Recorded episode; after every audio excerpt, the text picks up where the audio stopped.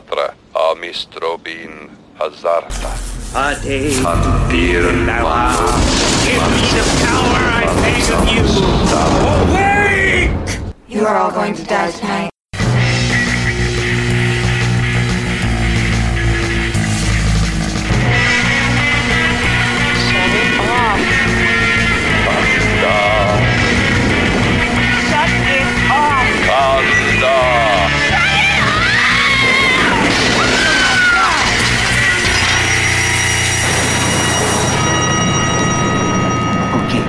I'm drawing a line in the fucking sand here. Do not read the Latin. Read it. Hello, welcome to Don't Read the Latin. I'm Jennifer Lovely, and we are changing format a little bit. And I have got a special guest star, and welcome. Say hi, I am. Hi, I am Kim Douthit. I've been on once before. You have. Which was a lot of fun, yeah. That was the best. That was the best episode. I still... Oh, that was delightful. That episode... talking about our experiences women in horror was literally worth starting a podcast, period. Aww. Because I liked getting to have that conversation. Yeah. And honestly, it's given me a lot of drive for how the podcast goes going forward, because a lot of the time, and this is not to poke fun at your other podcast. No. But a lot of the times you'll have a group of men and they're like, they're one woman. I'm the token vagina in City of Geek. Yes. Yeah. No, I am. And or you'll have a man and a woman discussing, and the thing is, there's just not enough women discussing horror with women. I agree, in my opinion. Yeah. So anyway, so my new idea for doing the podcast, at least for a little while, we'll see how it works, is we'll talk about with whoever our guest is, what a formative horror movie was for you, and a current horror movie that's reminded you why you love horror. And just talk about everything in between there. And always going to start out with what have you watched lately? You know what? Just remind me at the end of the podcast, because I definitely want to pimp out all of your other works and endeavors, because you have so much awesome stuff that you're doing that I listen to and I really, really love. Thank you. So, Kim, what have you seen lately? You know, it's funny because I feel like for as busy as I am, I'm still watching a lot of stuff. I start on Saturday. I'm teaching a horror discussion group with my teenagers through one of my theaters. And so our first film is Cloverfield. Ooh. So I just rewatched Cloverfield, and I haven't watched it in... it's been a while since I saw it in theaters when it first came out. And I think I've seen it maybe once since then. Yeah, I don't think I've seen it since it came out. And that was like 2008. It was a while ago. And it's funny because I was making my study guide for the kiddos, and I'd kind of forgotten how post 9/11 it was. Mm. And I've encountered this with my teens before. They don't have a real strong concept of 9/11 or what that was like, or those kind of immediate years, because they were tiny babies. Their entire life has been a post 9/11 experience. Exactly. And in those initial couple years where things were so scary, because I lived in New York when it happened too, they were toddlers, or some of them not even born yet. And so it's been really interesting revisiting that one specifically. I was a TV kid. Like, I watch TV as comfort food. Killing Eve is just an utter delight of a show for me. I have seen season 1 and season 2. I have bought season 3, and I just haven't watched it yet. It's the season finale is on Sunday. And so it's all going to be waiting there for me. So I can just going to be wait. You can just go. Pew. And that is just, I think, in fact, I gave the boys crap last week about the fact that none of them have watched it, and they were all kind of like, it's so vicious and wonderful and violent, and tense, and the sexual tension, and it's just so good. I love that.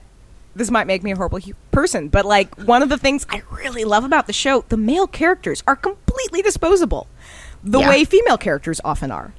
Yes, they are. And so it delights me to see that turn. Yeah. But I think some of the guys who watch it, I think they don't like it, which is part of why they get a little funny about. When I bring that show up, some of my male friends who have seen it are always kind of like, yeah, it's good.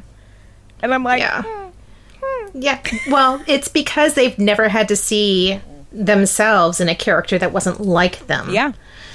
Which is why I think there's such a backlash whenever they have, you know, female-led films and helmed films, because they're like, well, but how can I see my experience in this? I've never had to, like, interpret, you know, what this could mean to me through somebody else's lens. Yeah. But what about my lens? Well, and I mean that, honestly, I want to say that's one of the reasons why horror was so appealing to me as a child. There are women as the central characters, even if they're women in peril. You got women doing stuff. So I did a rewatch of One Cut of the Dead. And my God, the rewatch, like, I liked it the first time I saw it. Watching it again, and I don't want to say really anything if you've not watched it, because you want to go in completely cold. I'm unfortunately utterly spoiled for it. But it's not my jam. I'll just leave it at that. No, that's fair. It's fun. If you like zombies, if you like a certain style of movie, it is delightful. And so I really appreciated on the second watch, just there's some things you pick up on. What have you been watching? Anything of note? Or I know that you don't have It's funny because I was talking with you earlier that I'm actually having a really hard time lately getting through movies. Yeah. I just have trouble concentration in horror, which has always been my, like, little life support and my little life raft of, like, no matter how stressed I am, like, I could always watch, like, a psychological horror or a supernatural horror, and I'm like, well, at least it's not that bad. All of a sudden, the anxiety of those, like, I just never counted on living through a global pandemic where I'm, like, really at risk with a major surgery coming up, and I'm just like, I wasn't ready. Yeah. Yeah. But I did, I was, there was a huge outcry a couple, like, probably less than a year ago, that they removed Turner Classic Movies from regular cable packages and put it as part of a sports package. And I lost it at that time because I'm also a huge classic movie buff and noir and stuff. And I finally just sucked it up because I'm going to be home for 6 weeks following this surgery next week. And I'm like, I want more movies. So, and I've been, like, going through what's coming up and TiVoing everything because I have TiVo. And I actually watched Sudden Fear with Joan Crawford and Jack Palance from 1952. So basically the start of it. And it's so funny because I actually, like, I was like, how old was Joan Crawford in this? And she was 47, which is a year older than me, but she looks fucking beautiful on this movie. And what she is she's an heiress, you know, or she just is a woman that came from money. And, but she's written a play, and it's got this romantic lead, and it's got very, very young Jack Palance, who is very pretty. Really? He's yes. He isn't Robert Mitchum, young and pretty. Okay. But he's, like, non-craggy Jack Palance is kind of like this rough-hewn beauty. Right. He does still look like he's carved from blocks. But it's a very pretty blocks. And anyway, it's so funny because at the beginning of the story, she, like, fires him because she can't see him as a romantic lead. And so he deliberately gets on her train going out to San Francisco and fucking woos the shit out of her and ends up married to her. And she's just head over heels in love with him. And while they're out there together, he runs into Gloria Graham, which is this other noir, this brassy blonde noir actress, who they used to have a relationship. And basically, she finds out that the Joan Crawford's will cuts him out of everything and gives him, like, a $10,000 a year stipend that will be cut off when he remarries, but all of her money is going into this foundation. Unbeknownst to him, her lawyer brings this to her, and she's like, no, that's fucking awful. I don't like that at all. And number one, I don't want any money being cut off when he remarries, because even after I'm dead, like, I'm not going to punish him for falling in love with someone new after I'm gone, if I'm gone. Right. And so she completely rewrites her will, like, leaving it to him, but it hasn't been updated. And he and Gloria Graham go in and, like, find the old thing. And so there's she keeps this recording in her office to, like, dictate things, mm-hmm. and it catches them plotting her murder so that they can kill her before this will is made official. And so this movie is so interesting in the fact that it lets Joan Crawford be doe-eyed and falling in love, be this pragmatic businesswoman who's running a play and willing to, you know, she tells them at the beginning of the thing, and they're like, oh, well, we don't want to fire him. We think he's good enough. And she's like, blame it all on me. Say it was my fault. I didn't see him in the role. Mm-hmm. And she goes, I will completely take the fall for that. And, like, she is just, she's not mean, but she's a cutthroat businesswoman. And then they show her, I mean, she just goes through this range of, like, and realizing that he's betrayed her and then planning out his fall. It's just this roller coaster of amazingness. And it's just fucking fantastic and wonderful. Anyway, this is more than I usually go into over a movie, but it's just delighted me to no end. I'll have to add that one because I've not seen that. It's a lot of fun, and Joan Crawford is just a powerhouse in it. Yeah. Movie wise, the only other movie that I've seen is a movie called Bit, which I don't know. I know I showed the trailer for it last year. So basically, it's kind of a mix of, it's an LA Lost Boys / Near Dark kind of story. You have this young transgender girl who moves to LA to, like, live with her brother for a couple of months while she's figuring out what she wants to do before college. Mm-hmm. And it's the transgender woman that is also on Supergirl. Her name is Nicole Maines, I believe. Yeah, she's great. Who's just fucking charming and beautiful, and a great actress who you, like, really see her humanity. Mm-hmm. And so basically she's out at this club and meets a girl and gets bit and is about to get killed, but she has kind of caught the eye of the head vampire. And it's an LA vampire story, which I've been seeing a lot of lately. Did you ever see Bliss? Yes. I really liked Bliss, too. Bliss reminds me of being like a goth in the 90s. Bit is... It's really great because it talks about being a feminist in today's society with all of the things, you know, because they're like, you know, the one rule with the head vampire is you don't turn men because they can't handle power. Cough, cough, cough, cough. I mean... And this is also going to be kind of a terrible play on words, and I apologize beforehand. It is not a very biting movie of, like, it's not like, it could be better. Right, yeah. But it's dealing with such an issue. It's a group of women vampires. Mm-hmm. It's a snapshot of LA, which is interesting and fun. And it's discussing, you know, whether or not men can handle power. It's discussing whether or not women can handle power. I really recommend it because there aren't enough movies being done like that. My only regret is it's directed by a man, and you can kind of sense that at points during the movie where you feel like a woman would make slightly different directorial choices with it. But it's still really good, and it's still really fun.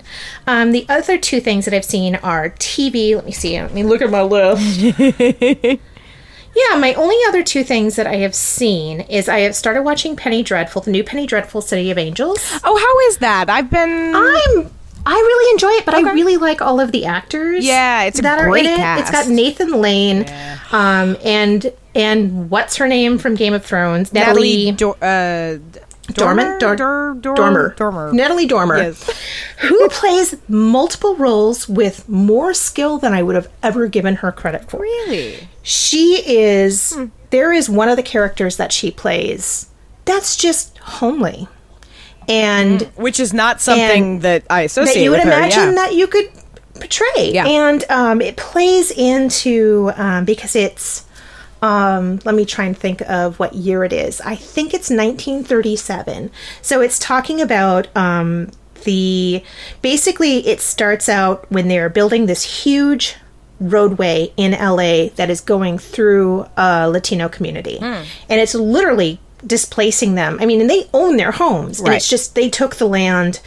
And it has a lot of the Zoot Suit community and the gangs. Mm-hmm.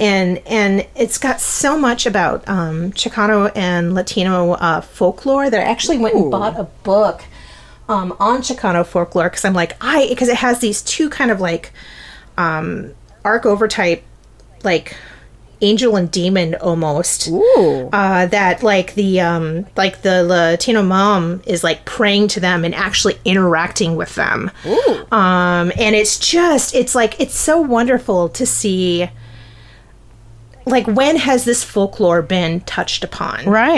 Like, I can't think of anything that has. I mean, the closest thing I've seen, and I know that they've got, you know, the Latino community has got a huge set of movies that have come out in Mexico that deal with that folklore, but it's not something that we as white people are seeing. No.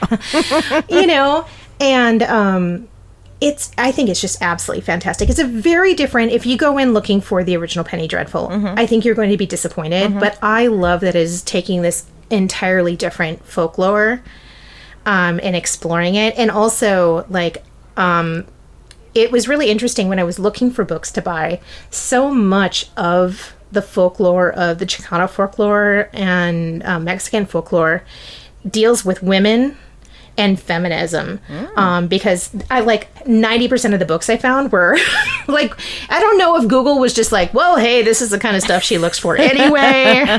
I'm just going to funnel this all to her. Let's target it. we know what she wants. Jennifer Lovely, I know what you want. I know you, boo. And so it's really, really good. I'm like 4 episodes in, and, you know, and there's a little bit that almost feels like Carnival, because there's a big religious revival where they've got, you know, where they're monetizing kind of this proselytization, this kind of Christian proselytization. And it's just, I love it. And I'm really interested to see where it's going to go. And it's got really good character actors. And it's really fantastic. The other thing I went through really quickly was the last season of She-Ra, Princesses of Power. Wow. That, thank fucking God I have an 11-year-old daughter and watch this stuff, because it's a fucking delight. And it's so goddamn gay. So gay! I love that. Is this weird to say? Like, I love TV has gotten more gay.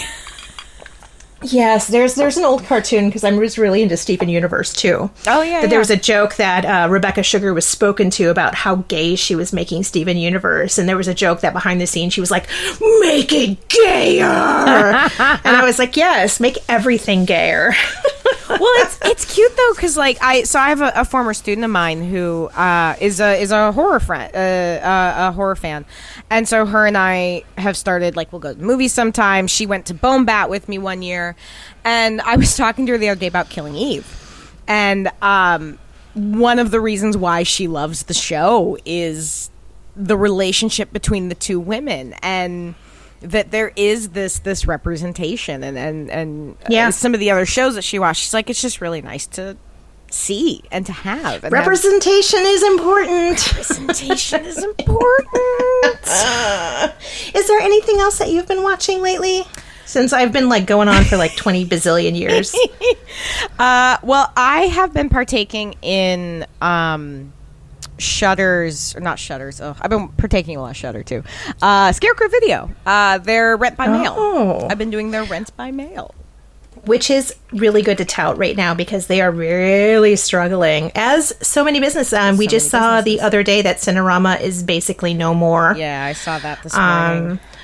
Considering they, like, laid everybody out before COVID even happened. Yeah. So, you know, that writing was kind of already on the wall. Yeah. So, yeah, anything that you can do. And Scarecrow is an amazing resource that I always want to see represented. They're awesome. And I just did my second round of Rent by Mail. I like it, too, because, like, I live off downtown Seattle. I don't have a car. Yeah. And so I love Scarecrow Video, but getting to Scarecrow Video is really difficult. Yeah. Like, even when I lived in Northgate, like, I never wanted to go to the U District. Yeah. Because it was crazy. It's just crazy to get there. It's crazy. And, like, if I could take the light rail there, I'd be totally game. There in a heartbeat. But it's just far enough away from the light rail that it makes it, like, you could walk it, but it'll be a while. And there's buses, but... I still love whenever they show, like, subway systems and light rails in other countries, and it's this huge, like, lightning strokes, like, going everywhere, and Seattle's is, like, this line. It's a line. It's just, like, this straight line. It's a line. That's all you get, and, I mean, Seattle. I'm happy for it. Like, again, it helps me get around, although I'm less happy about how now a bunch of things are being filtered to the light rail to then transfer to other buses. Because a lot of the work I do in theater, I'll do a lot of stuff on the east side. And more of it is getting, all right, take the light rail, and then from the U District station, we're going to transfer you to another bus. Because that adds a substantial amount of time to my commute. Yeah. And it makes people want to ride the bus less and ride the light rail less. But anyway, that's a whole other. But no, I've been doing their rent by mail. Seattle's transit is just... and it's awful. It's transitioning. To be fair, part of the reason why it's such a clusterfuck... if I can say, clusterfuck?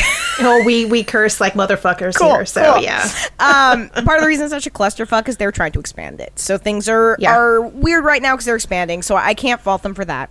But so Scarecrow Video has started doing rent by mail, and they're doing it not just in Washington. You can do rent by mail from wherever you are. Yeah. Oh. And it's you can do up to 6 discs at a time. Wow. It's a flat rate for shipping. They also now have the ability for you to pick up or drop off if you live local. And so my first round of discs, I did like an Ed Gein documentary because I was doing a Tea and True Crime on Ed Gein. Like you do. Oh my God, he's foul. He was a foul. Not Ed Gein. I'm sorry. Albert Fish. I keep saying Ed Gein when I mean Albert Fish. I think it's because two different men in the same boat. Yeah, but see, the thing is that, like, Albert Fish makes Ed Gein look cuddly. Like, no, he really does. He because I've done features on both of them, and Albert Fish makes Ed Gein look like, you know, you're fine. You're fine, buddy. You got a couple of problems. You kind of keep to yourself with your murders. Yeah, you're mostly just digging up corpses. That's fine. Yeah. Making nipple belts. Who hasn't? So I got a documentary on Albert Fish. And I got the My Life is Murder, the Australian. It's a Lucy Lawless. I love Lucy Lawless. I was a Xena fan when I was a kid. Yes. Yeah. I've honestly, there's every once in a while, like, the entire series, like, will go on sale. And I'm like, do I want to own the entirety of Xena? You know, because Hercules is kind of ruined because I'm from Minnesota and that guy is a fucking trash fire. Yeah, Kevin Sorbo's been ruined. Kevin Sorbo's, he's been utterly ruined. But Xena was beautiful, and I, like, you know, I don't think I really identified, like, how bisexual I was. Oh, but when Xena was happening, I was like, oh, this makes me so happy. I'm like, I should have really looked a little bit further into things. As that giant flashlight was like, this is for you. Well, and again, talk about some nice early representation. I mean... Exactly. It was so playful and fun and loving. So, and I loved that during a time when... And I mean, later they really leaned into it. But all of their little touches, all of their little... You know, they were obviously a couple. Yeah. Yep. But no, it's My Life is Murder is one of those shows that, like, my parents had been watching on Acorn, and it's Lucy Lawless. It's cute. There's Acorn is such a good channel. It's There's so much good stuff. But I've rented it on and off on Amazon because it's not terribly expensive. But I am such a sucker for those, like, procedural murder shows, and there's actually a bunch of really light ones that I've really, really enjoyed. Yeah. And there's also some really, like, dark ones. There's almost a kind of Welsh noir that it was called something Finding Hope or something like that with what's her name, Miles from Torchwood. Basically, her husband disappears, and they were both lawyers in a law firm that they owned, and she had been taking a year off to raise their first child, or raise their child, is like their third child. And he goes off to go to work and disappears, and she gets to find out like how much of his life he was keeping secret from her. Oh. And it's got like two or three seasons, and it's really interesting for the fact that they record it in English and in Welsh. And it's funny because Miles was the only one who didn't natively speak Welsh. Mm-hmm. And so she had to like bone up on it to be able to record in the portions of it that they did in Welsh. Oh, wow. But it is like a modern noir, and it is just gutting, and it kind of reminded me of a bit of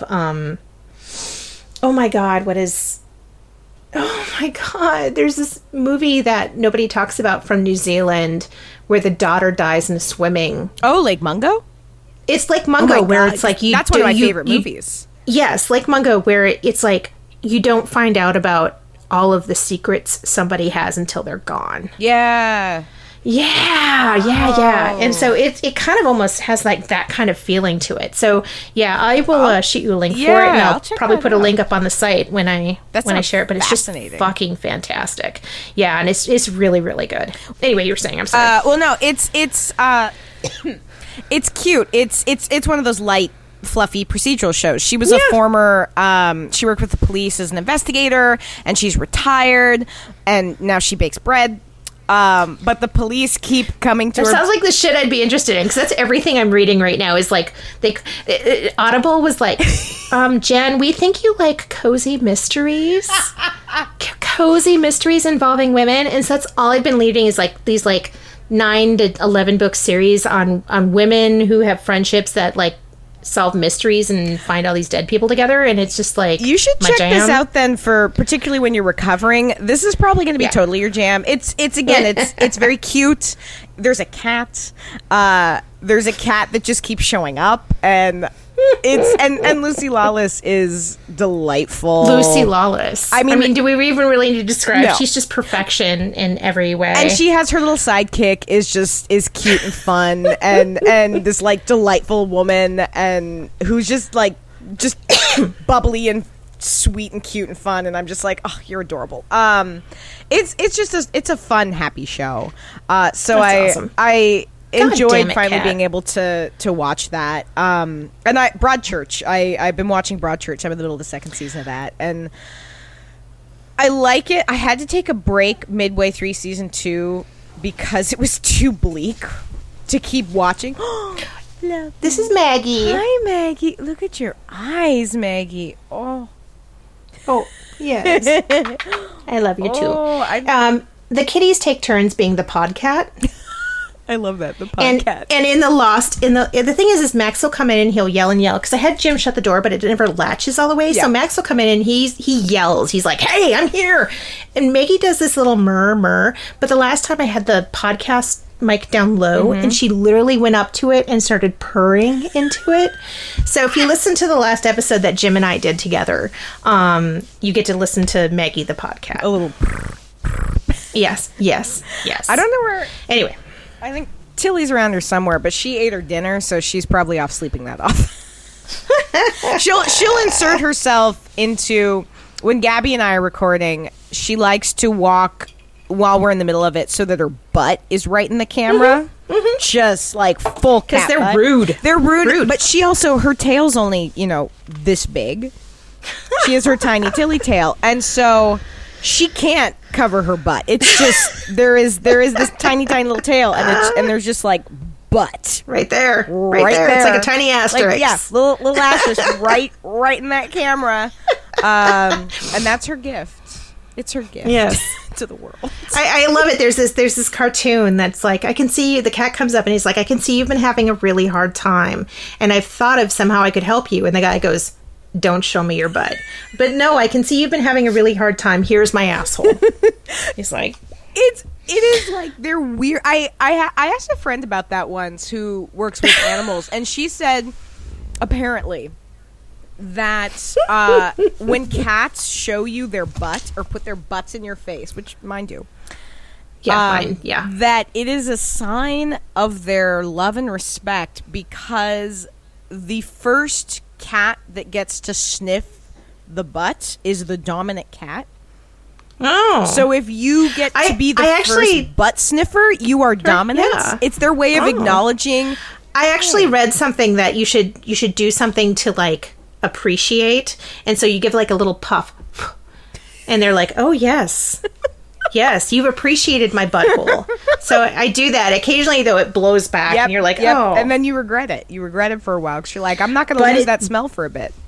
But it's what you do because you love them. Because you love their fluffy little faces. Oh. And, you know, and their little assholes are just part of that package. That's true. So I almost want to thank you because I am, okay, so what I'm going to do is I'm just going to give, like, a quick gist of, okay, so Kim, what was your formative horror movie? So the movie I picked as my formative horror movie was Friday the 13th, the original Friday the 13th. Yes. So to be honest, I don't know that I've ever seen the entirety of Friday the 13th because slasher movies are not my jam. It's not your jam, yeah. But my family growing up, we would always go over to my stepfather's brother's house, and they got HBO. And I remember being over there like the day, like they got cable, but they always had HBO, and it was always going in the living room where all the kids were just around all the time. And like, why was Friday the 13th and the Friday the 13th movies like HBO's jam? Like it was like fucking constant. So there I was, like a 7-year-old, you know. Like, seeing fucking murder upon murder. But the thing is the original Friday the 13th is a very different movie than any of the following movies. Very much so. So, were you able to watch it? I did. Again? I rewatched it this week. Because okay. I want to say it's been a while, but that's probably not true. I'm the kind of person that if there's a Friday the 13th movie on, I'll just let it... You stop and watch it? Well, I just let it run. I'm like... Yeah. I tend to... I like noise. It's part of why I like living in the city. It helps my little hamster brain calm down. So if I'm working, there needs to be something going on in the background. So it's one of those movies that I'm like, it is a great background. Any of the series, they're great background movies for me because I've seen them all. I don't need to be paying attention, but also I can if I want. So you can stop in every once in a while. Exactly. Yeah. But I had it on earlier in the week, and. It's held up for me. I still... So I'm going to give like the quick breakdown of it. So Friday the 13th... pardon me. Friday the 13th came out in 1980, and it was directed by Sean S. Cunningham, who absolutely cops to the fact that he was following on the coattails of Halloween. And it starts out really incongruously. In like 1950, 1958. Yeah, it was late 1950s. And they have this camp counselors, and they're all singing. I think literally singing. I was going to say they're singing Kumbaya. Yeah, like, and then these two camp counselors wander off and get busy, bow, and then bow, wow. Yes, and then promptly get murdered, And then it drifts into that ever so famous opening of, bam, here's Friday the 13th, and here's that glass cracking. Yes. And you come into what there is modern day, which is like 21 years later. Mm-hmm. You have this girl who's going off to work at a summer camp. Mm-hmm. And they're getting there a little bit early because... Basically, this is the first year of this summer camp, and it's been empty for 21 years because they had all these murders and they wandered away from it, and they have to kind of build things back up. Yeah. And so all of the camp counselors are getting there a little bit early and helping with the new owner / manager as they're trying to get there. And you open with, it's not Annie is the prime. Yes, no, Annie. Yeah. Annie is the girl who you meet at the very beginning who is, you know, with her little backpack going out to... and some fabulous 80s hair. I know, with her big, you know, feathered hair. Mm-hmm. And she's going out there, and it's what's wonderful is it's almost this kind of psycho. One thing I am going to mention is we're going to discuss two movies, and with the movies that we discuss at the beginning, I always try to be fairly spoiler-free. Right. But there's really no way to discuss these movies without kind of being spoilery. So, forewarning with the two final movies that are discussed in each of these podcasts, probably going to be fairly spoiler-heavy. And at this point, if you are new to the big twist in Friday the 13th... You know what? If you are new to it and you have no idea what we're talking about... Good for you. You're going to get to see it for the first time. But I'd say, like... seriously hit pause and go watch it, because if you have not been spoiled by what happens, you want to embrace that and go in fresh. It is really, I mean, I don't know that I'm ever going to go watch it again, but having watched it for the first time, the twist of that first movie is pretty fucking awesome. It's so awesome. Especially when you think about the fact that it really set the tone for future slashers, because where Halloween really kicked it off, and I mean, again, I know it's not the first slasher, but it is what lit that fire. Yes. Where Halloween kicked it off, Halloween's a pretty bloodless movie when all is said and done. Yeah, really is. It really is. There's not a lot of gore in it. And even, I mean, the most, I'm trying to think, like, even in the murders, like the boyfriend, I feel like is the most graphic when he gets... This is a spoiler. When he gets pinned to the wall with the knife. Yeah. Friday the 13th, so, you've got Tom Savini. The very first one is pretty... and it's Savini. Mm-hmm. So it's like, it's graphic, but it's... And creative. Not as gory as the... Yes. So, okay. So anyway, it's very... the neat thing about Annie is it's a very Psycho, where you start out with her. You think she's going to be the primary character. Mm-hmm. And the entire movie kicks off with her... getting out of the car because she's starting to get threatened by a truck driver. By, and who you don't get to, or a, you don't get to, you don't see. Well, she's in the pickup truck or whatever I should say. Yes. Yeah, pickup truck, not truck driver, and he drops her off at the. Anyway, at the beginning of the movie, you've got Crazy Ralph being like, it's gonna death curse. Crazy Ralph. And he's like, And so, but she gets killed right at the beginning of the movie. And then it continues on to the camp where you get to meet everybody, including Alice and who is kind of your main... Yeah, so you're so polite. Get away from your microphone. I'm just like right into it because I'm loud on a normal day, so I know when I laugh and sneeze, I should try to. Make it. So you get, and it's this Adrian King who plays Alice. Yeah, and it's this great, well-rounded group of kids that kind of all gradually show up, including Kevin Bacon. I know, and murders kind of start happening through. But the thing is, then the big wrap up is it's a mystery, and it's actually pretty well done because you don't know who's doing this. You don't. And at the very end of it, you end up finding here comes beloved Betsy Palmer, who looks so sweet and like your mother. I know, and she shows up saying she's a friend of the owner of the camp, and she'd worked there before. Yeah, because she had. And you find out that due to her son dying, because the camp counselors were fornicating and not watching her son while he was swimming, he died. And because of that, she fucking hates them all. And works really, really, really hard to kill Alice. And you know what I thought was just nuts is that scene where it pulls back where Alice is out in that boat on the lake is one of the most fucking beautiful shots. Yeah. One of the most fucking beautiful shots I think I've seen in film in a long time, because you've got the reflection in the water and she's just beautiful, and it has a big jump scare at the end, and a follow-up at the hospital after. But the thing is that really got me with this film is they're all kind of a bunch of likable kids. Yeah. Like when one of them goes under, when they're all they take a break and go swimming, and one of them like goes under, like they just immediately run to the water and all jump in there, and they're all just like, you know, you get towards the later movies and they're, you know, I never personally watched a lot of them, but a lot of it they're all very stereotypes.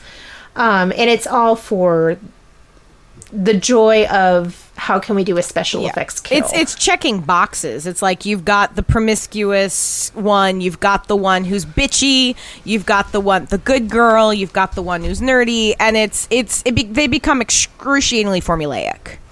The first one's just like they're really decent kids who have sex and smoke pot and have a good time during the summer. As many exactly people between the ages of 18 and 24 do.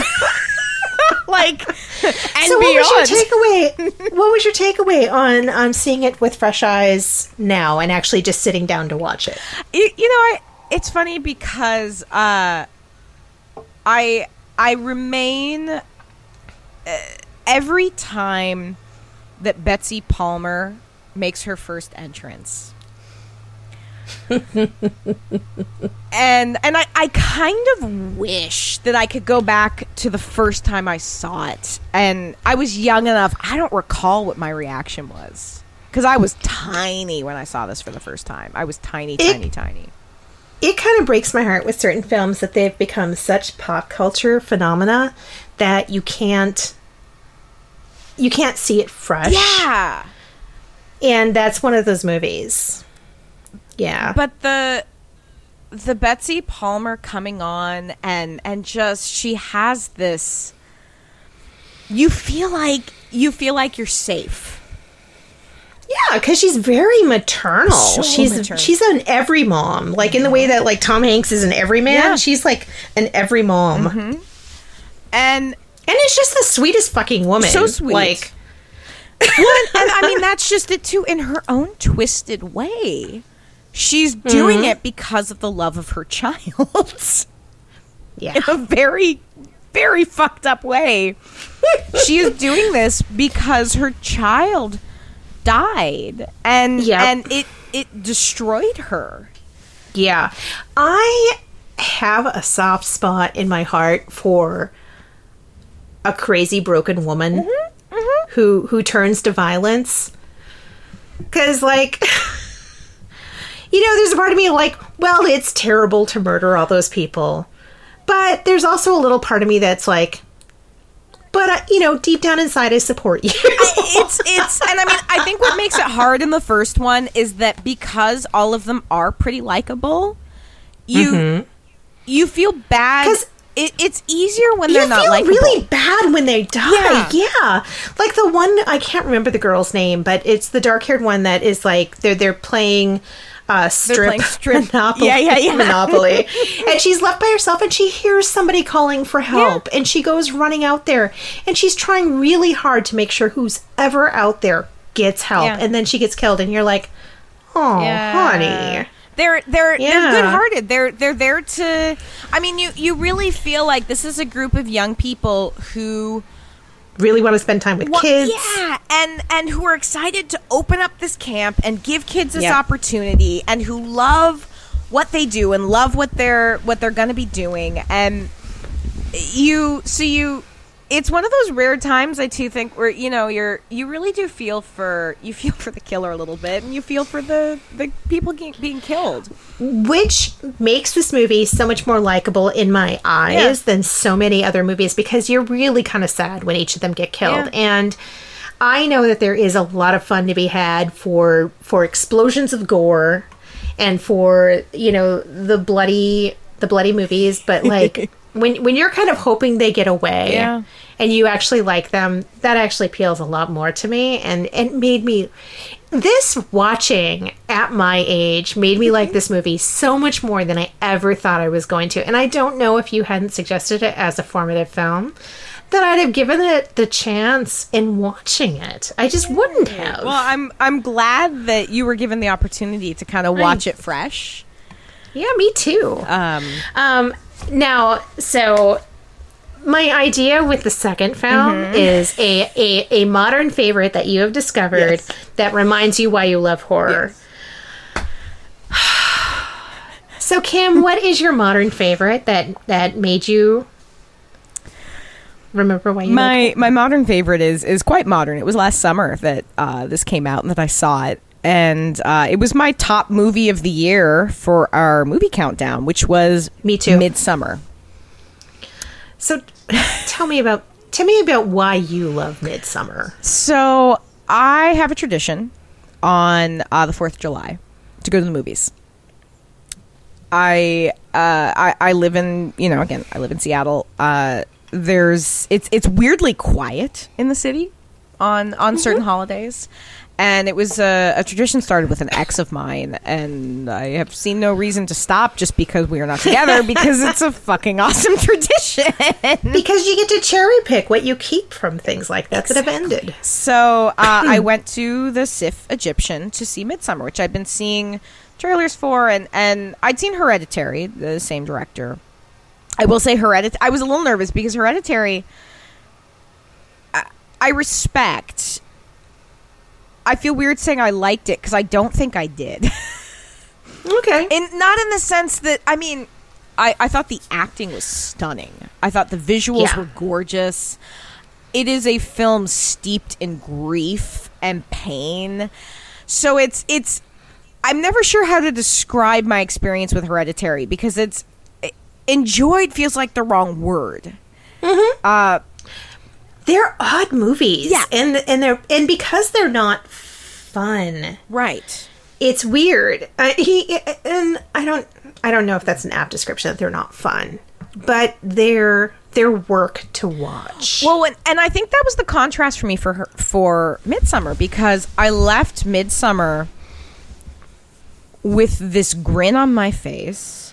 Oh God, I was like, it was so funny to sit there and go, that was a happy movie. I know. Like, I felt joyful and triumphant, and like something had been conquered, and a release. Like I think.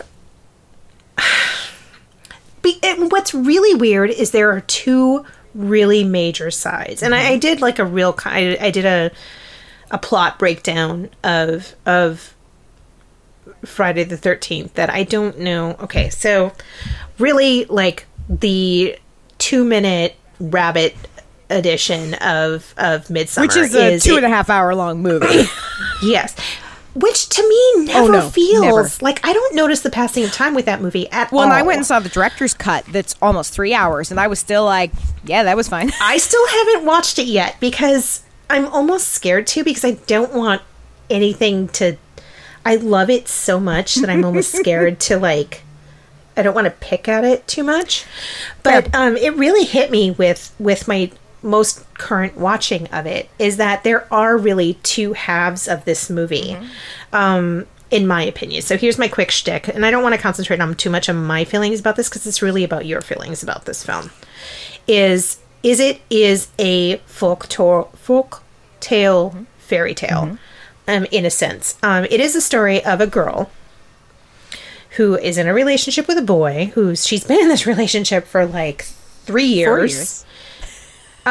She is at the beginning of the thing, though, because it's another couple of months until they go away. Right, so fair enough. So, but anyway, so yes, 3 going on 4 years, and you can already kind of tell at the beginning of it that it's kind of a tenuous relationship. It's got its problems. And she's gotten a really rough message from her sister, who's bipolar. She ends up finding out that her sister has passed, taking her mother and father with her. And is it anthropology that all the guys are in? All the guys are in anthropology master grad students. Grad students. Yeah.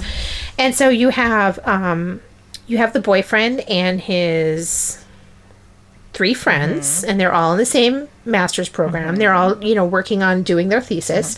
And one of the guys is from this commune in Sweden that does this really. It's very much in a folklore Wicker Man, where they get together, I think, every year, but they have a special ceremony that they only do every 90 years. And this is the 90th. Year. And this is the 90th year. And so she finds out they're really close to breaking up, but then she finds out that she's lost her entire family, and you can tell that they kind of only stay together because of that. Yeah. And she's still in the midst of the worst of her grief. Yeah. And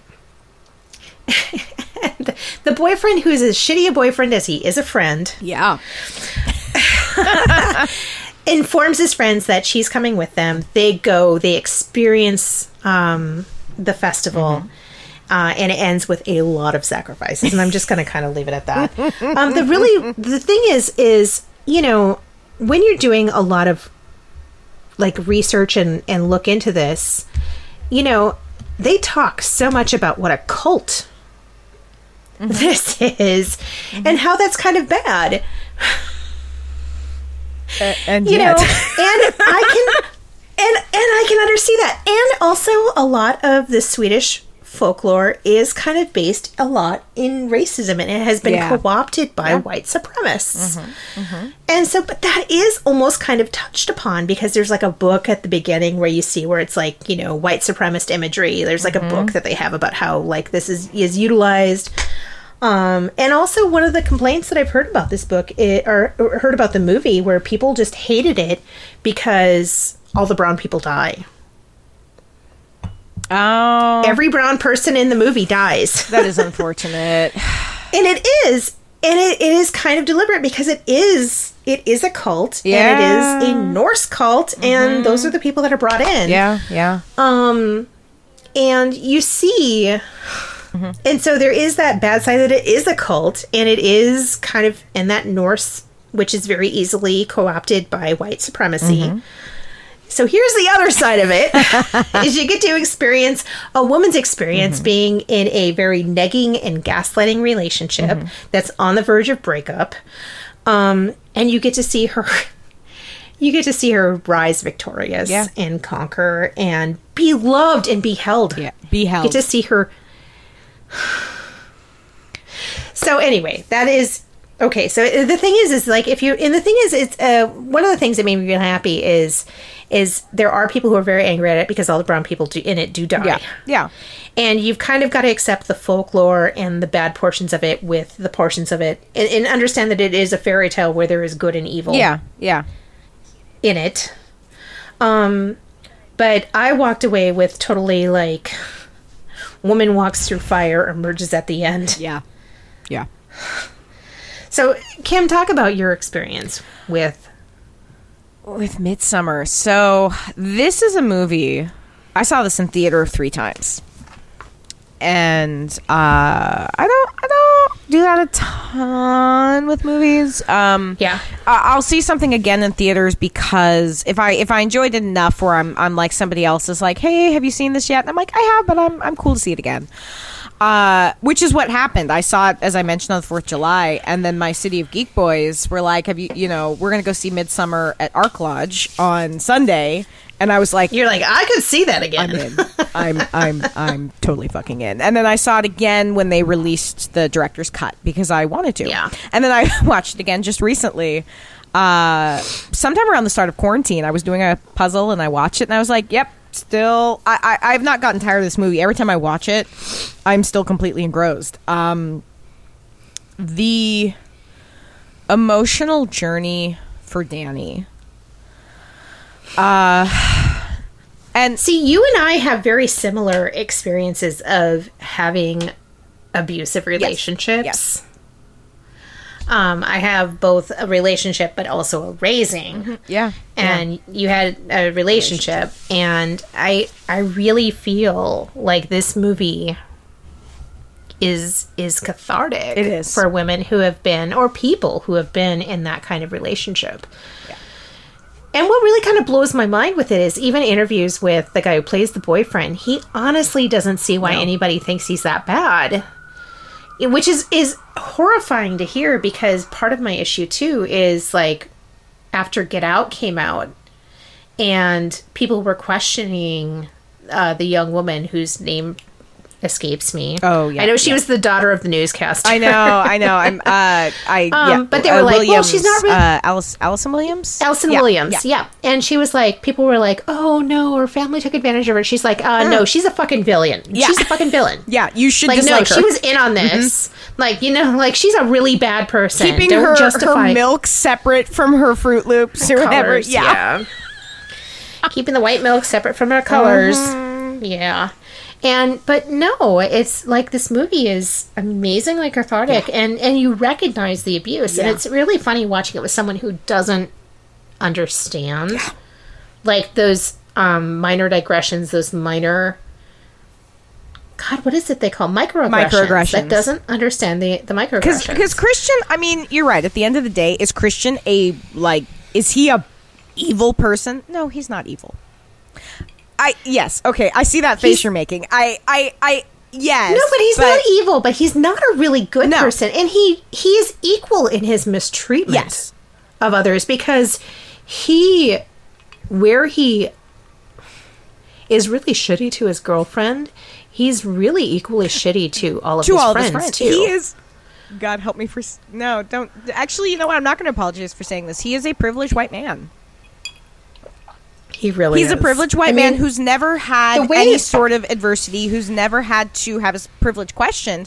So he's oblivious to his microaggressions. He's oblivious to his awfulness. The fact that I can't remember the one who is played by the guy who plays Chidi. Oh, Good Place. Josh, that's not the actor's name. That's the character's name. The actor characters, but when he basically decides to co-opt. Oh yeah, his research, his thesis topic. Mm-hmm. Yeah, mm-hmm. That he has been working on for probably close to a year. And has been doing all of the research. He's like, no, I'm going to go on in this. And I've already talked to other people before I've talked to you. Yep. So they think I'm the one who's had this idea. And you're going to look like a shitty person if you say anything. Yeah. And they think that you're the one with, grapes, you know. And it's just and the thing is, the way he's the worst. He's kind of the worst. He really is. He really is the worst in the sense that you could understand somebody tripping in and falling into being rude. Right. But too many of the things he does require planning and manipulation, stepping into and manipulation for him to look positively in them. Well, and he does them all. It's for me. It almost makes somebody worse when they're benevolently, if someone's just an outright racist or an outright awful human being, it's black and white. Yeah. You're at least you're upfront with what a piece of shit that you are. But when somebody's no, I'm a good guy. I'm a good person. Mm-hmm. I think the moment where I was just in watching it on repeat, where I was absolutely set his fucking ass on fire, was when Josh disappeared and he does his big speech. Well, I hope you don't look badly upon me. Yeah. Because he's obviously disappeared with. Yeah.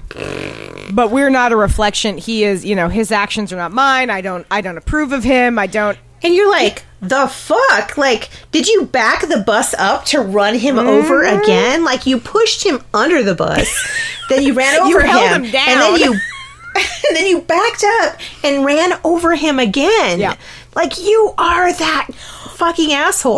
One of my favorite... I have a lot of favorite moments in this film, but one of my favorite moments is when they're talking about the other couple that's there, that's friends with Pele's friend, or Pele's brother, whatever, and that Connie and what's his name, Connie and the guy. Yeah.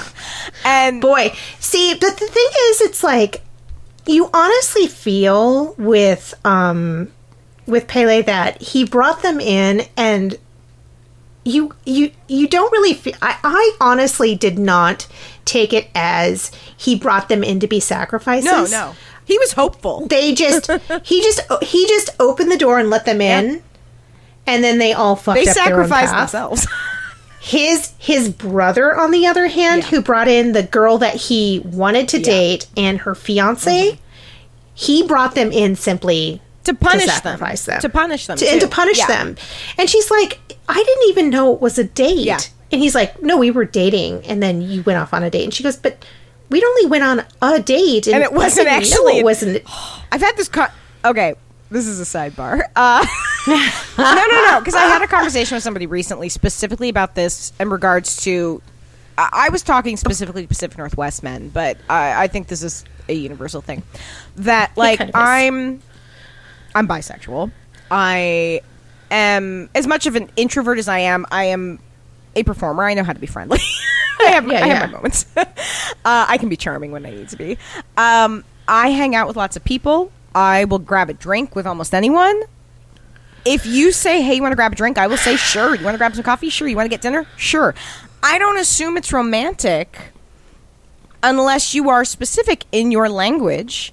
And you say, you vocally say, I am interested in you. I am interested in you as one human is interested in another, or other things, and would like to. There are times where I almost wish this were a video podcast. You can see all my fun hand gestures. I just did that. Yeah.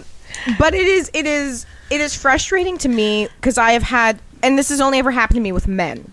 I've never had this happen to me with a woman that I was involved with. But you smiled at me and you were nice to me, you fucking bitch. And that we went out. I'm like, yes. We went out and grabbed a drink. And we've gone out socially. That does not mean we're dating. It doesn't mean we went on a date because you never actually were specific in said actions. So it's a personal, for me. Because I've worked a bunch of customer facing, face to face customer service where I've had a ton of men approach me and pressure me and get angry at me because I was nice to them when I was getting paid. You bitch. To be friendly. Yes. Well, you were nice to me, but you did this, but you did this, and I'm like, I was nice to you is in the same way that I am nice to every other customer that came up to my desk. Yeah. They came up to my counter. You know? Yes, but no. And they will argue with you and they're angry because it meant something different to them. And I will say too, I think it's sad. I will say I do think it's sad that we also have the flip side with the toxic masculinity where men are not allowed to show emotions, are not allowed to express themselves to each other, so that they identify small kindnesses as meaning somebody's romantically interested in you. That's very sad to me because they don't get that filled any other way. So it's a symptom of a bigger problem. Now, does that mean you should be a dick? No, but do I think it is very sad that there are men who've had no positive reinforcement in their life or admittance that it's okay to demonstrate an emotion. It's okay to show emotion amongst each other, and it is a big problem that goes beyond just yes any of these little pieces. No, it goes so far beyond. It goes beyond that. But the moment where she's saying, Connie was upset because the fiance left without her, and Christian says something about it, and she was like, you would do it. Yeah. And it's not accusing, it's just matter of fact. It's just that she just drops it like, no, this is a thing I think you do. I think you would leave me behind. I think you would just leave without saying anything. Yeah. So it's I mean, the scene that always gets me, and I think this is a scene that gets a lot of women who identify with this movie, the scene where we're going into spoiler territory, ladies and gentlemen. Yes, so spoilers. If you don't want to be spoiled about something, then I would say press pause now. Go watch the movie and come back because I'm going to be directly addressing something that happens pretty deep into the film, which is as Dani has become the May Queen and she is surrounded by her ladies who have taken her out to do the whole harvest shit. And during this time, Christian, who has been selected by one of the young ladies of the commune. There has been a full courtship that is detailed in a tapestry that illustrates exactly what is going to happen. And Christian. And I have to admit, so some of my favorite scenes are in this section, but it's right before this happens. It is where they've both taken the tea, the tincture tea that has got the hallucinogenics in it.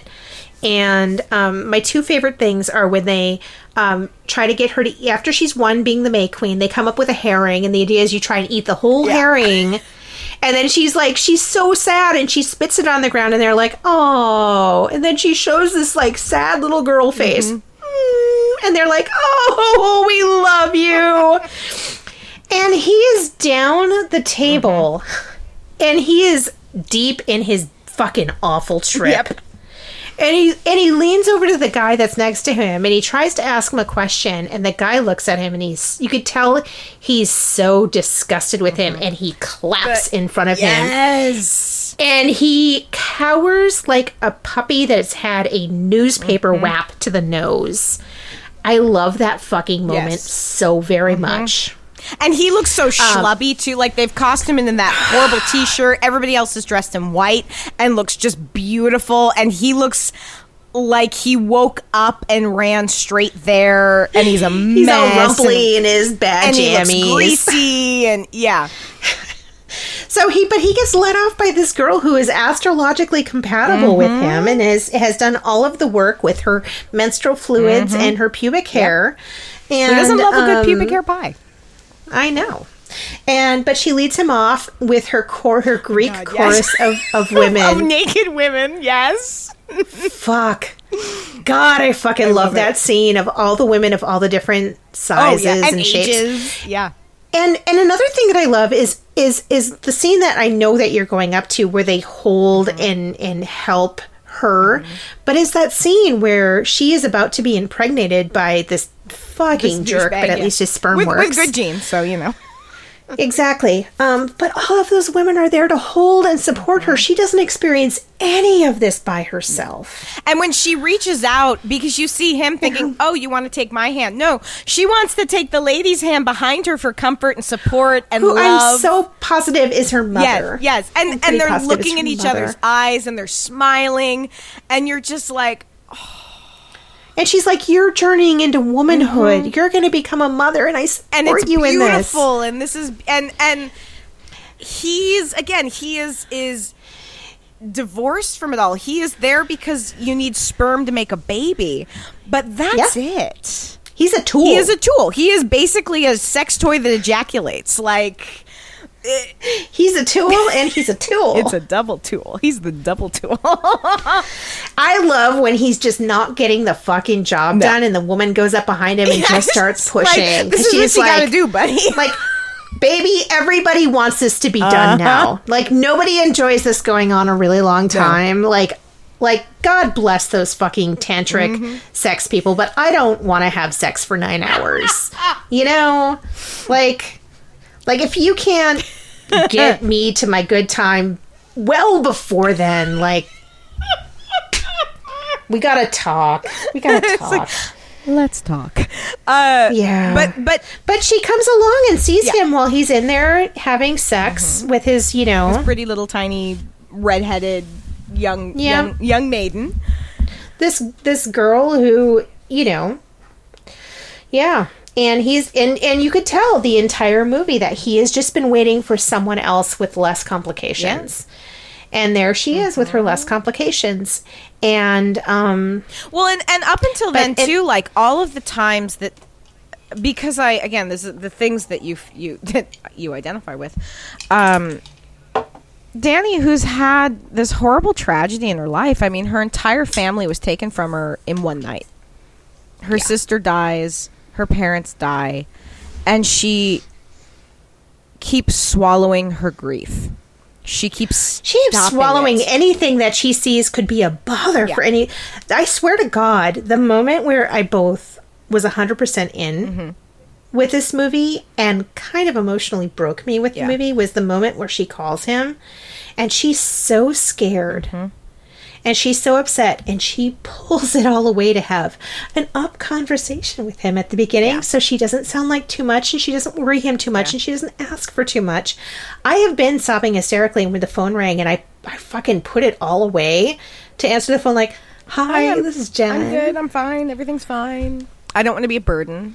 Because that's also what we're taught. We're taught to not be a burden to anyone. Yeah. But it's... Because we're not lovable if we want to. Exactly. Much.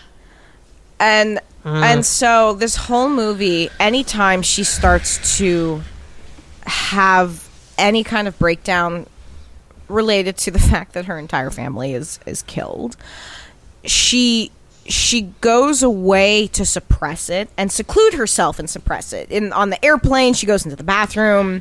When they take all the mushrooms, she walks away.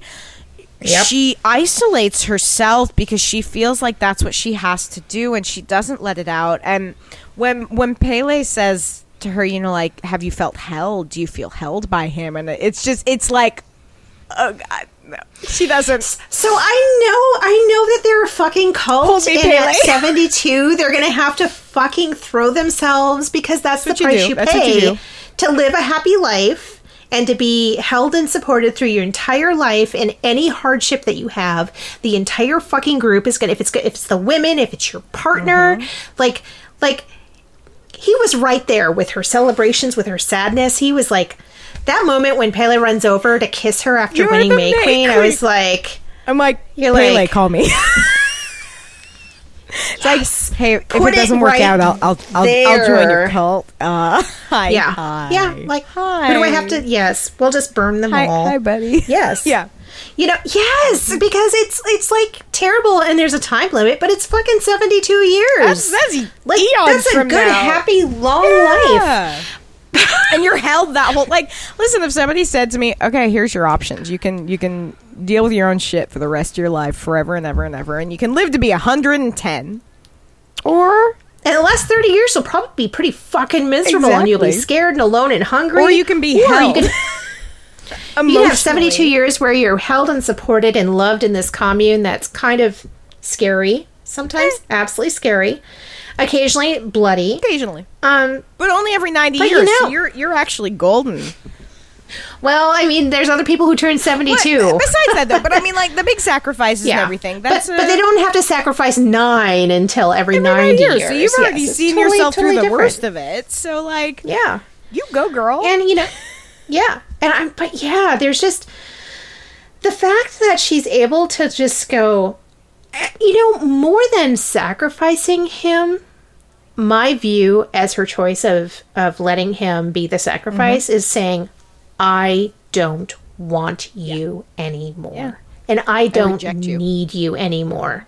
Yes, I reject mm-hmm. you. And that's just wonderful to see. Yeah. It fucking did wonders for me. Yeah. It was funny. The first time I saw it, there was a bunch of, like, 20-something girls behind, and, like, they would titter. Yeah. And they had such a hard time. Anytime it was hard. It was like, there's a lot of cultures, I think, that when they show horror and they show horrible things, it's very... I know in a lot of Asian cultures, you laugh at the horror. Yeah, laughing is a way of dealing with something you're dealing with. And I could tell that was really what was happening. But there was also part of me that wanted to say, stifle your need to laugh away your feelings on this, and look at your feelings a little bit with rather than trying to divert. Yes. Like, hold it a little closer mm-hmm. and take a look at that. Mm-hmm. Oh my God. That fucking movie. Like, and the thing is, it's like right when quarantine started, I actually, it was when people were still going out, because either Jim was doing, quarantine was going on, but it was right at the beginning. And Jim was having like a group drink night with on Zoom where he got together with some buddies, and they were all drinking and painting and doing crafting and stuff like that downstairs. And I was like, I want to watch something that makes me happy. And I will admit, I did fast forward through the beginning, because the beginning's really painful when he's just such a shitty person to her. And I got to where they get to when they get to the Sweden, and I hit play and I just watched it, and I'm like, any part of this that is painful, it's worth it for the end. This movie just fucking set me free and held me in ways that I fucking needed. And there's a little bit of it of allowing yourself to be angry. Yeah. Well, and I'll say too, this is one of the few times, there's a handful of times I watch a movie directed by a man where I'm like, mm-hmm. you get it. You understand women because there's so much in... So I'm the complete opposite of that. I saw Hereditary, and there is so much in Hereditary that should be too upsetting for me to watch. Mm-hmm. And for some reason, it just comforts me. That's fair. Because... I think he's good at... His movies will elicit strong emotional responses of some kind. Yeah. And... there was part of me that was like, I should never be able to watch this movie again because it's fucking hard and harrowing. Yeah. Yet there's so much, I feel so represented in it and how she's trying. Yeah. Well, and there's also, like, she had a very complicated relationship with her mother too. So if the family side, her family's just a fucking mess. Yeah. So that's an aspect for me that, you know. And she's also trying really, really hard because you can tell she really wants to be a good mom to her kids. Yeah. Because she's going to group counseling to try and deal. And I have been that person who's telling horrible fucking stories about my family in this really matter-of-fact voice, because that's how you have to talk about it. Yeah. And how you see the look on people's faces where they're like, I'm listening to you. And then all of a sudden you see them go. Yeah. Oh, whoa. Like, that's fucked up. That's fucked up. And you're like, yeah, well, I know, but it's all that I have. This is the only story I have, and it's a very painful one. One, and I'll say, I think, too, I mean, for me, that's where I may have had the abusive spouse, but I have been blessed with a really amazing and supportive and lovely family. My parents are angels, and I don't deserve them. They're brilliantly lovely, kind, compassionate, generous human beings.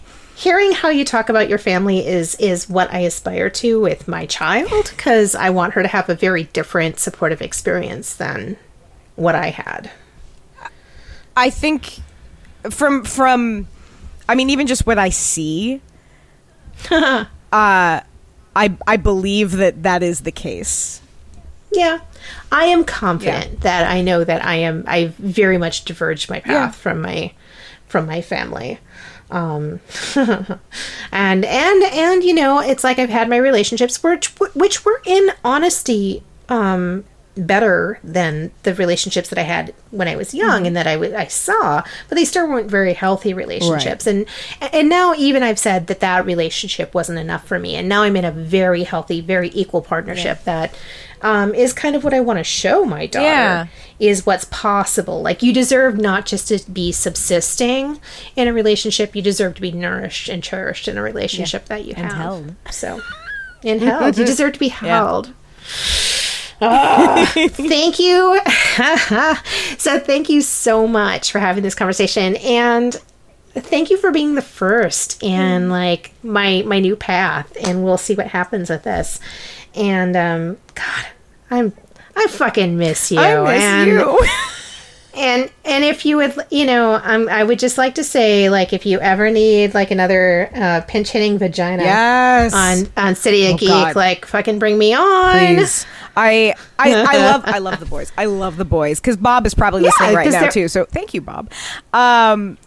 They are. Bob does not get enough mention in my podcast, and he should. Bob is such a good egg. Bob is such a good egg, and I, one of the things I really appreciate about Bob, and all the rest of them are too. But there's something about Bob. Bob brings people together. Bob actively tries to make the community better and connect the community, and I feel like this is something I should say to him too, that like I really appreciate everything he does, because he's awesome, and he works really hard, and he's smart, and his kindness is something that you don't see in many men. Oh, very much so.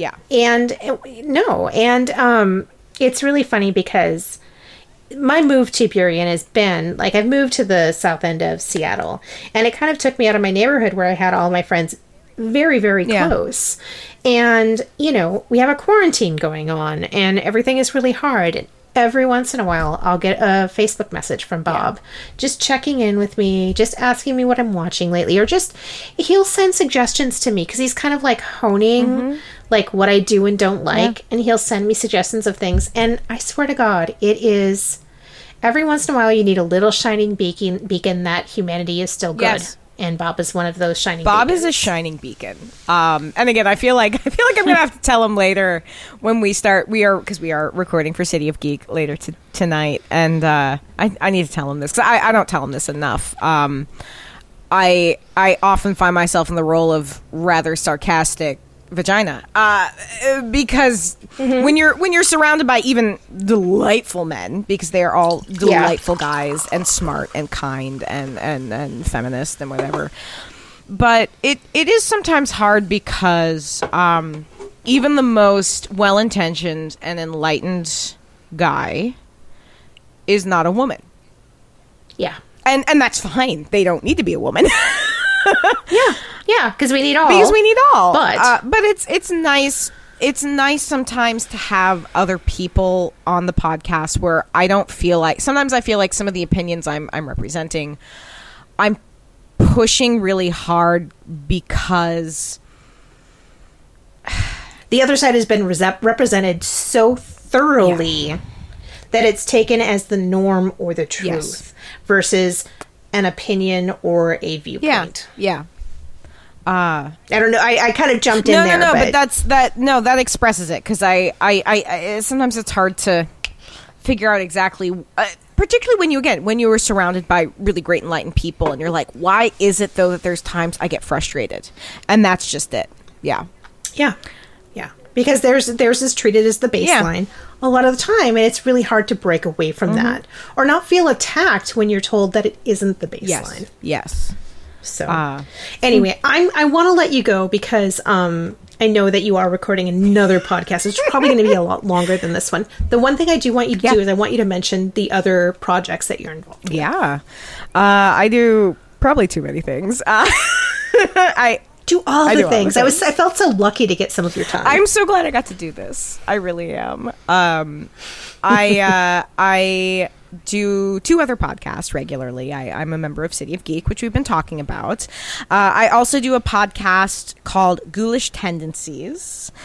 And Ghoulish Tendencies is a podcast where we cover kind of all things ghoulish. We do some ghost stories. We do some true crime. We do some true crime with a ghost story finish. We do some legends and lore and mysteries. Most recently, we did our episode that comes out Tuesday is looking at the Cecil Hotel in Los Angeles. Yeah. We just recorded that, and it's Gabby's been editing it. Comes out Tuesday. We did before that an episode on the Jersey Devil, which was a lot of fun. And the Dyatlov Pass incident, and which is, it's a creepy case. We did a double episode on Amityville not too long ago, looking both at the DeFeo murders and then the haunting. So we cover kind of all things spooky. I also work with Spooked in Seattle as a paranormal investigator and tour guide. I do features called Tea and True Crime, where I take various true crime cases and feature them. We have one coming up in June. I believe June 14th is the next scheduled one. It's a Sunday at 4 p.m. and we're going to be doing Belle Gunnis, who is a female serial killer, and she is fucking fantastic. I don't want to say, she was a serial killer. But I have mad respect for her, man, because she was because bitches get shit done. Bitches get shit done, man. And she got shit done. And you have to respect that. Yeah.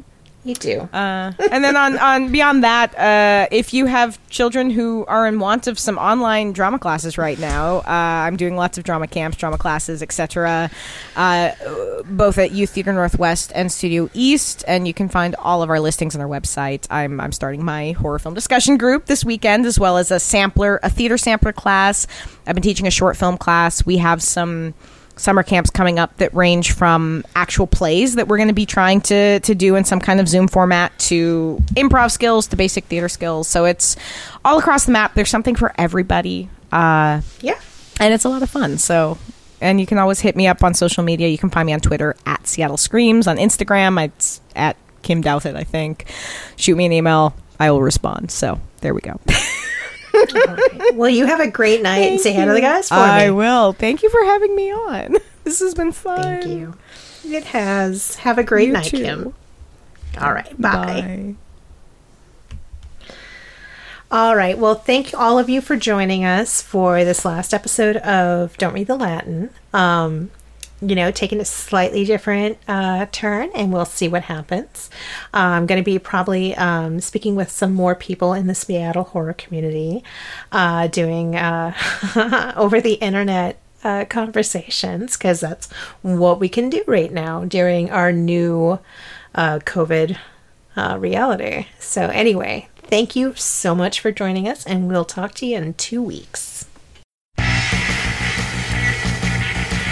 Don't Read the Latin can be found at don'treadthelatin.com, on Twitter at DRTLpodcast, on Tumblr, or at facebook.com/don'treadthelatin.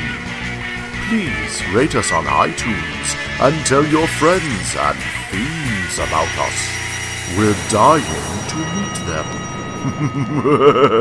to meet them.